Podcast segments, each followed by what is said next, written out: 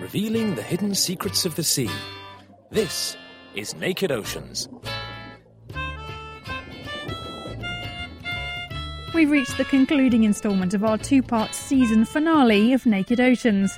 I'm Helen Scales, and in this last episode of the series, we're going to get a bit thoughtful and contemplate what might be in store for the future of the oceans. I catch up with some of the marine experts who we've heard from throughout the last two series and ask them about what they think the future of the oceans might hold. Are they ocean optimists or ocean pessimists? I'm a cautious optimist. People always called me a pathological optimist. I probably, reflecting on it, I'd probably call myself either a gloomy optimist or, or a pragmatist, I suppose. So I'm incredibly optimistic, and I reckon in 30 years I'm going to be having a glass of whiskey and celebrating with the youngsters.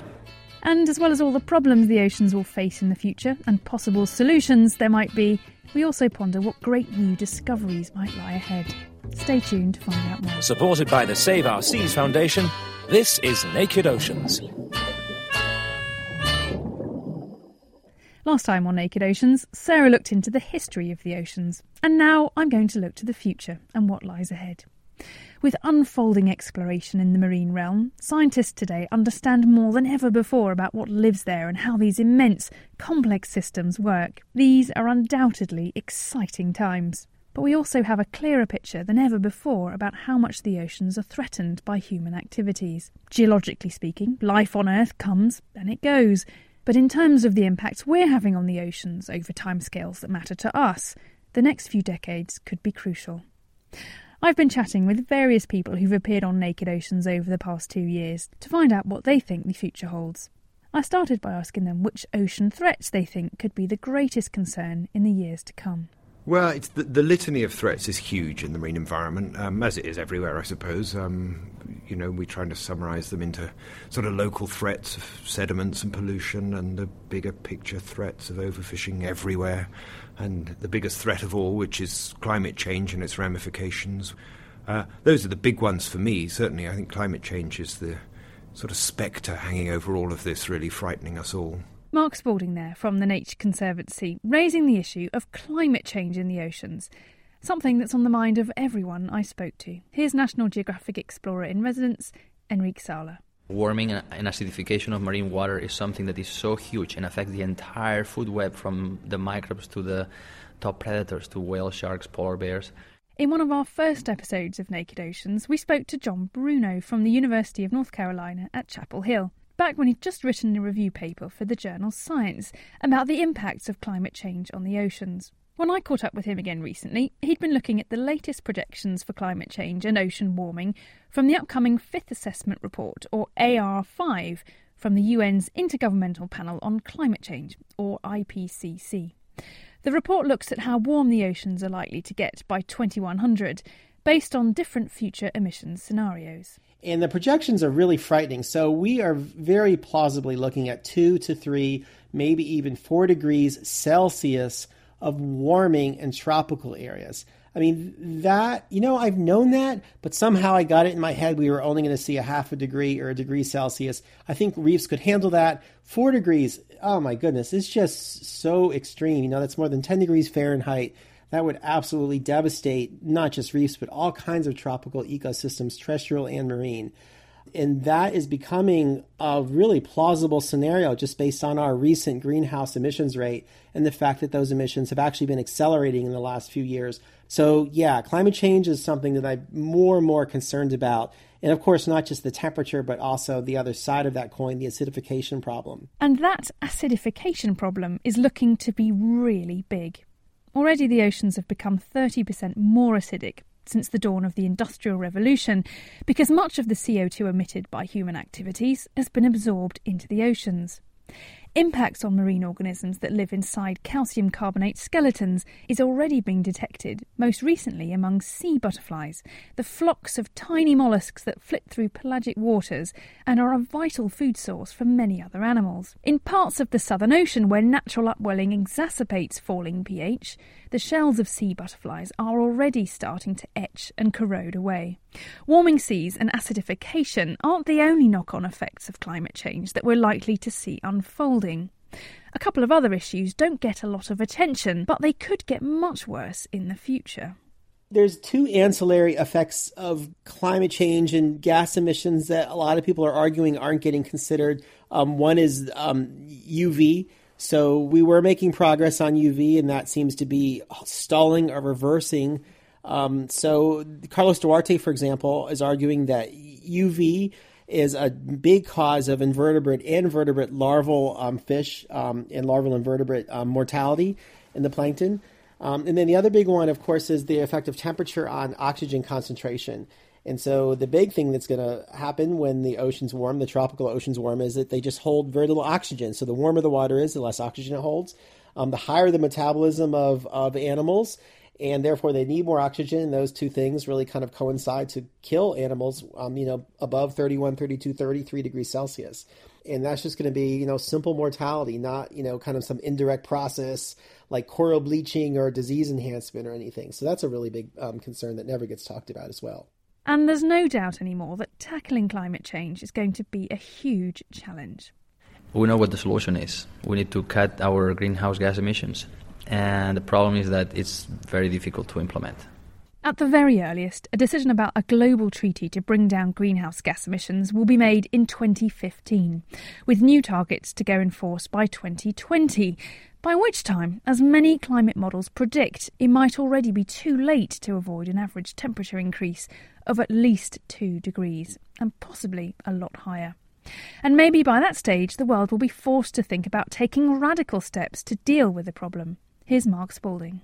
Climate change, again, is just too big. We know the we know the problem, we know the solution, but actually applying the solution is, is going to be huge. I think uh, this maybe sticks my neck out a bit. I think that climate change is going to just keep advancing for some time to come, and we're going to be forcing ourselves towards thinking about geoengineering. And that's not a solution we know yet. We've got some ideas which are quite frightening themselves but we're going to have to. I think things are moving so fast, and um, you know, by the time we turn things around, it's temperatures are going to have changed, whole climatic systems are going to have changed, and the ocean is going to be changing. What will those solutions be? I don't know. I mean, technology advances incredibly fast, and so there's a sort of quiet optimist in me that thinks we might think of something, but that's a it's a pretty tenuous thread to hang your hopes on. So, climate change and all its scary ramifications is looking to be the big problem the oceans will face in the coming decades. Are there really plenty more fish in the sea? Find out with Naked Oceans. You're listening to the last episode of Naked Oceans as we take a look into what might lie in store for the future of the oceans. As well as climate change, other threats that we see in the oceans today will no doubt continue for some time to come. But at least for some of these, there are some more tangible solutions already available. We have many of the solutions in our toolkits, particularly when you think about the local issues and the local threats, the issues of overfishing. Huge progress is being made on overfishing in some places. Um, really positive stories that are benefiting people as well as nature. But as John Bruno points out, there's still a very long way to go. I really still think overfishing is not recognized at the level of the problem it is. Recently, Jane Lubchenco stepped down as head of NOAA, the National Oceanic and Atmospheric Administration in the US. And when she left, she wrote to her staff discussing all the accomplishments they'd made over the last four years. the first thing she said was ending overfishing. And you know, I just had to laugh. Ending overfishing. And what she meant was overfishing in the continuous US 48 states and by the definition definition of NOAA's fisheries manager what overfishing is, you know, which to an ecologist or an ecosystem scientist or a conservationist is just a ridiculous definition of overfishing because you can have suppressed the population down to, you know, 10 to 20% of its initial size and declare it not overfished. And besides, most species that are fished in U.S. waters are not even considered by NOAA. So, you know, you go to Puerto Rico, the U.S. Virgin Islands, um, you know, they fish just about all the reef fish, right? So all the parrotfish, a lot of the wrasses, um, a lot of things that are completely off NOAA's radar screen. And those things are suppressed, you know, at least 50, 75, 90% below their baseline biomass. And so I still don't think even our federal administrators and fisheries managers really get the extent of the problem. One thing that Mark Spalding brought up was that ultimately, and perhaps quite surprisingly, he thinks that saving the oceans might not come down to the work of conservationists like himself, but that a much more far reaching change among people needs to take place. I think the line I'm beginning to take is that we've almost got to get conservationists out of the equation, which is a kind of weird thing to say. But the arguments we're beginning to make now are actually quite compelling arguments on multiple fronts. You know, there are fishermen who will stand up in Belize and tell you that they know what to do. They might have been taught it by conservationists, but they know the answer, and they're managing their own resources. And there are systems like that around the world now where nature is holding its own in the arguments. Actually, we can say that nature is important for people. And if we get people to grasp that and work it out and do the economics and believe it, then I think the whole thing should start to snowball without nature conservationists. And of course, we have a lot to contribute to the argument, but we're just such a tiny body of people. If you were to get all the marine conservationists in the world together, we would probably make up the crew of one or two, you know, ocean cruise ships. That's it. We're tiny, and it's a you know it's a David and Goliath battle or worse, and we can't possibly win that on our own. We have to persuade people and once they've got the arguments, they can persuade each other, and we come out of the equation completely. And I think that's the only way we'll really achieve traction and progress at the scale we need to. And perhaps the most worrying thing about the changes taking place in the oceans is there is still so much that we don't fully comprehend. The known unknowns, this sort of stuff that we're getting that may or may not be a problem. But if it is a problem, you know, really God help us. Ocean acidification may not be quite as bad as, as it looks, but if you read the worst predictions. It's really frightening. And there'll be other stories like that. Um, deoxygenation of the deep oceans is another huge area which we're just beginning to start thinking about. Um, and, but it could turn out into something absolutely massive that we just can't fathom. Um, declining productivity in the ocean surface water seems to be a story that seems to be already detectable. We don't really know what's driving it, but you know that could turn into something that changes the entire atmospheric chemistry of the planet. So those things there, hopefully none of them will come to fruition, but if you start thinking about them, they can keep you awake at night. Another worrying aspect to ocean threats is the fact that none of these problems occur in isolation. It's not the case of a bleached coral reef here and a depleted fish population there, but threats pile up, one on top of the other, often interacting in unexpected and complex ways, depleting the resilience and functioning of ecosystems. So, given all we know about the impacts human lives are having on the oceans and predictions that it could all get a lot worse, can we be optimistic about the future of the oceans? Or is it all just doom and gloom? Here's ocean explorer Paul Rose, who we originally spoke to at the Reefs at Risk Revisited launch in 2011. That was the latest report to document the global status of coral reefs and forecast what lies in store for them in the years to come. I caught up with Paul to find out how he's feeling about the oceans. Most of us live in urban environments and it's beginning to bite, it's beginning to tell, it's beginning to hurt. And what that means is people have actually started to realise how important it is that we understand and protect our ecosystems and biodiversity. Now, I've seen the next generation and they're flipping fantastic. They're bright people. So I think in the next 30 years, we really are going to do some clever things. We're going to work out how to control our population growth. We're going to make some sensible adaptations to climate change that's already occurring. And most importantly, we're going to learn to understand and protect our ecosystem services and biodiversity. And we can't do that without understanding the ocean. And we've had this historical view of us all living on the land and the seas out there somewhere. But we're finally coming to the realization that the Earth is 99% water and we're living on little bits of land. So it's time to understand the greatest, most important ecosystem on the planet. So I'm incredibly optimistic, and I reckon in 30 years I'm going to be having a glass of whiskey and celebrating with the youngsters. John Bruno shares Paul's optimism, although for slightly different reasons. Uh, well, people, in particular my PhD advisor, always called me a pathological optimist. And sometimes my graduate students think that too, in terms of just optimism about what can be accomplished during a field season or a field trip. Um, so, in general, I think I have a very optimistic outlook. And I tend to have an optimistic outlook about the oceans. Um, you know, I don't think I'm in denial about how much has changed in the in the threats to ocean ecosystems, but I still have a lot of optimism. I've been discussing this a lot with friends and colleagues, and, and you know, a lot of people point out, well, there's just no scientific basis to be optimistic about coral reefs or any other ecosystem, and I kind of dispute that. But ultimately, I think optimism comes more from you know a perception, a feeling, you know, it's almost, you know, a philosophical outlook rather than scientific, you know? So we don't really form emotions based on scientific evidence um, for or against them. So I think that really just, again, comes from my outlook. Mark Spalding's outlook isn't quite as cheery, but as he says, we have to remember that all is not yet lost. I probably, reflecting on it, I'd probably call myself either a gloomy optimist or, or a pragmatist, I suppose, something like that. Um, I think the oceans have changed so much in the last decades, really beyond recognition in many places. And I think, you know, we, we, we've got to live with that. We're not going to get everything back to pristine. There's too many people and we've got too many needs. That can make you very pessimistic. You can dive on a coral reef in the Caribbean, and if you know what it used to be like, you can be pretty depressed about it. But actually, if you look at the eyes of the person who does their first dive on a coral reef today, they're totally thrilled by what they see and we have to i think we have to keep that in balance that you know nature is still fantastic maybe it was better once but we're still getting wonders out there and enjoying them and that's i guess optimistic you know i do go to plenty of places in the world that are still obviously not pristine but still just you know wondrous and so full of life and you know there's big fish and living corals and other benthic invertebrates i mean there's just so much left out there we are so far still luckily from an ocean dominated just by jellyfish and slime. Although I understand we may be headed in that direction, I think we're many decades or many centuries away from getting there. So I do think we have a lot of time to turn things around. I also spoke with marine scientist and explorer Sylvia Earle, who we first met at the launch of the Census of Marine Life.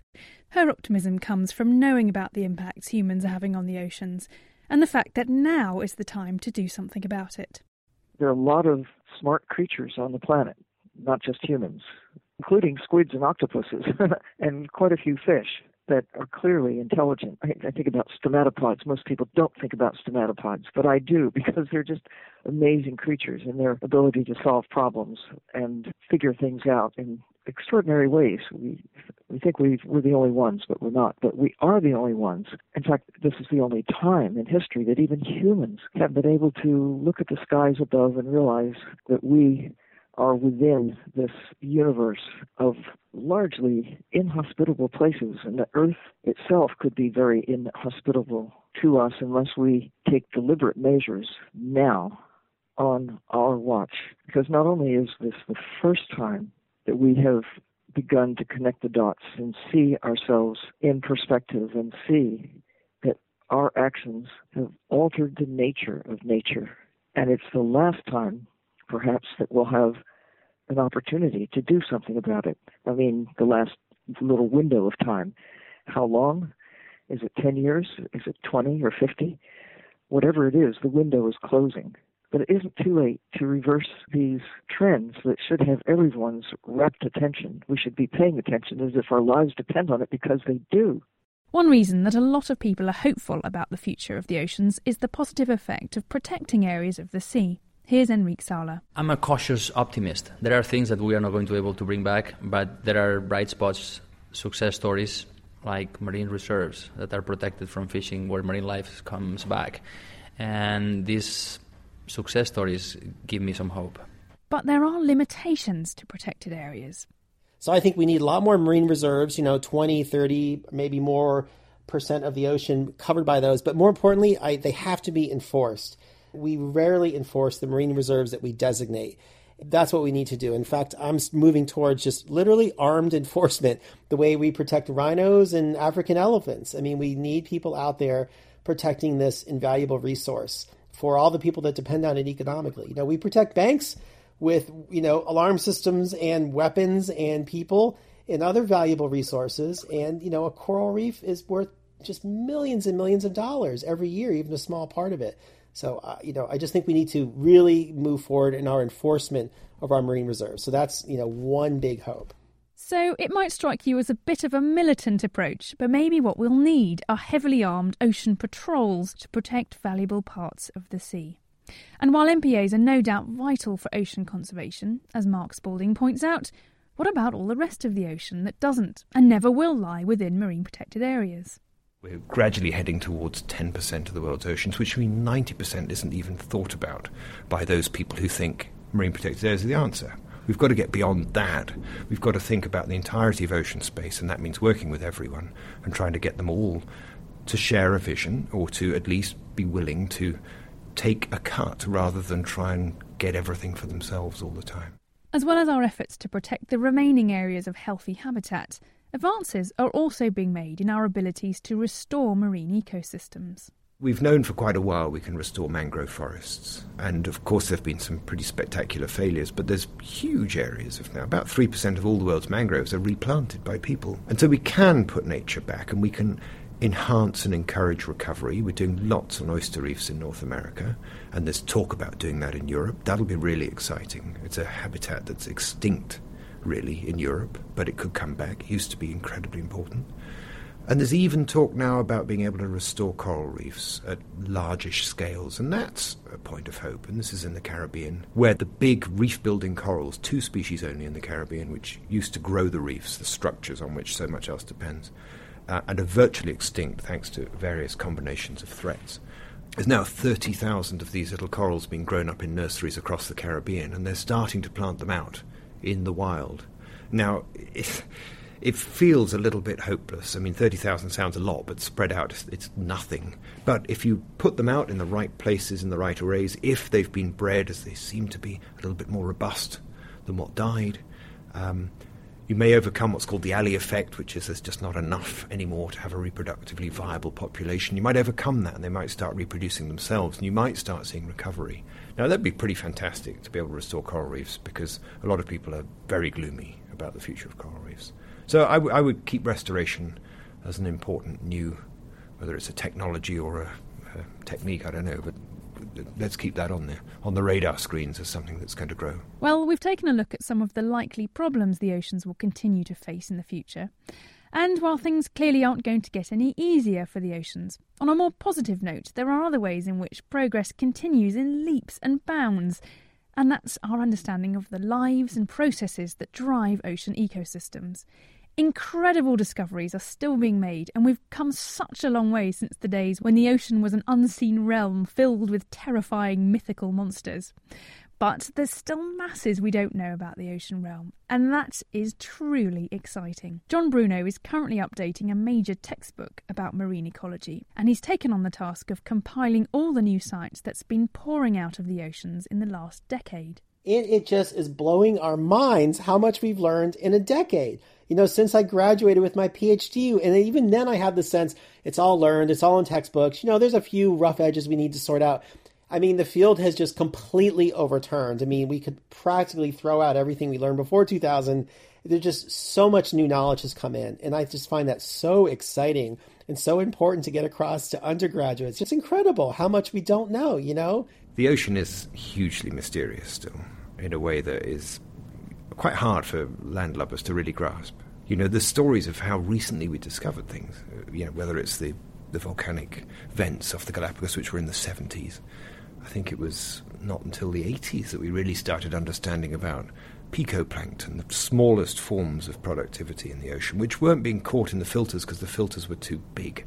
This stuff is tiny, but it makes maybe up to 50% of the productivity of the ocean surface, which affects the entire climate of the planet. We didn't even know they were there and we're just beginning to work out how important they are. One thing I really want to know you know, I still don't think we understand how coral reefs work. Uh, even basic things that I think we've been studying for decades. I mean, I don't think we understand just the energy flow, where the energy comes from, you know, what the role of the plankton is in coral reef food webs. I don't think we really have any idea, you know, how much of the energy being produced by coral reefs comes from the plankton, sort of via external sources versus um, benthic macroalgae, the zooxanthellae and the corals. So we don't know about the energy flow. I don't even think we really have a good handle on what determines coral reef fish communities, whether there's lots of reef fish there or very few. We all know fishing is a really big driver in losing coral reef fish. But you know, I go to places where there's still fishing, where there's lots of fish, in some places where there's no fishing, where there's not many fish. And, you know, that's not to deny the role of fishing, but to just point out there's a lot of other big things going on. Things like currents and upwelling and local productivity that attract fish. And we've really, we, nobody's even looking at that. And it's just, you know, we think of it as kind of minor background noise. And I just think, first of all, it's super interesting. We need to understand it. And it's really hard to detect the role of fishing when we don't ever account for all this background stuff. Just all these big unknowns. So it's a place of wonder. There's going to be lots more exciting things coming up along the way.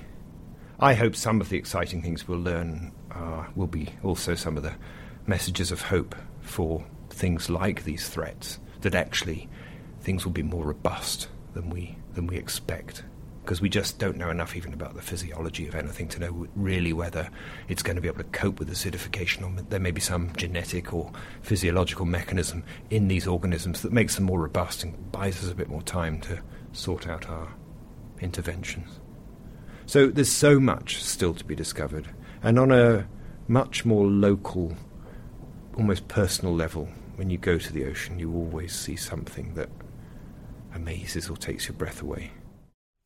Well, I guess we'll just have to wait and see what lies in store for the future of the oceans. So that's it. That was the last episode of Naked Oceans. If you haven't already listened to all the others, then you can find them in a permanent online archive, including heaps of information about ocean science and conservation. That's at thenakedscientist.com forward slash oceans. It just leaves for me to say a big thank you to John Bruno, Mark Spalding, Paul Rose, Sylvia Earle, and Enrique Sala and to all our other wonderful contributors, way too many to mention, who've lent their voices and ideas to Naked Oceans over the last two years. And of course, thanks to you for listening. Goodbye. Naked Oceans is produced by the Naked Scientists and supported by the Save Our Seas Foundation. For more information, look them up online at saveourseas.com.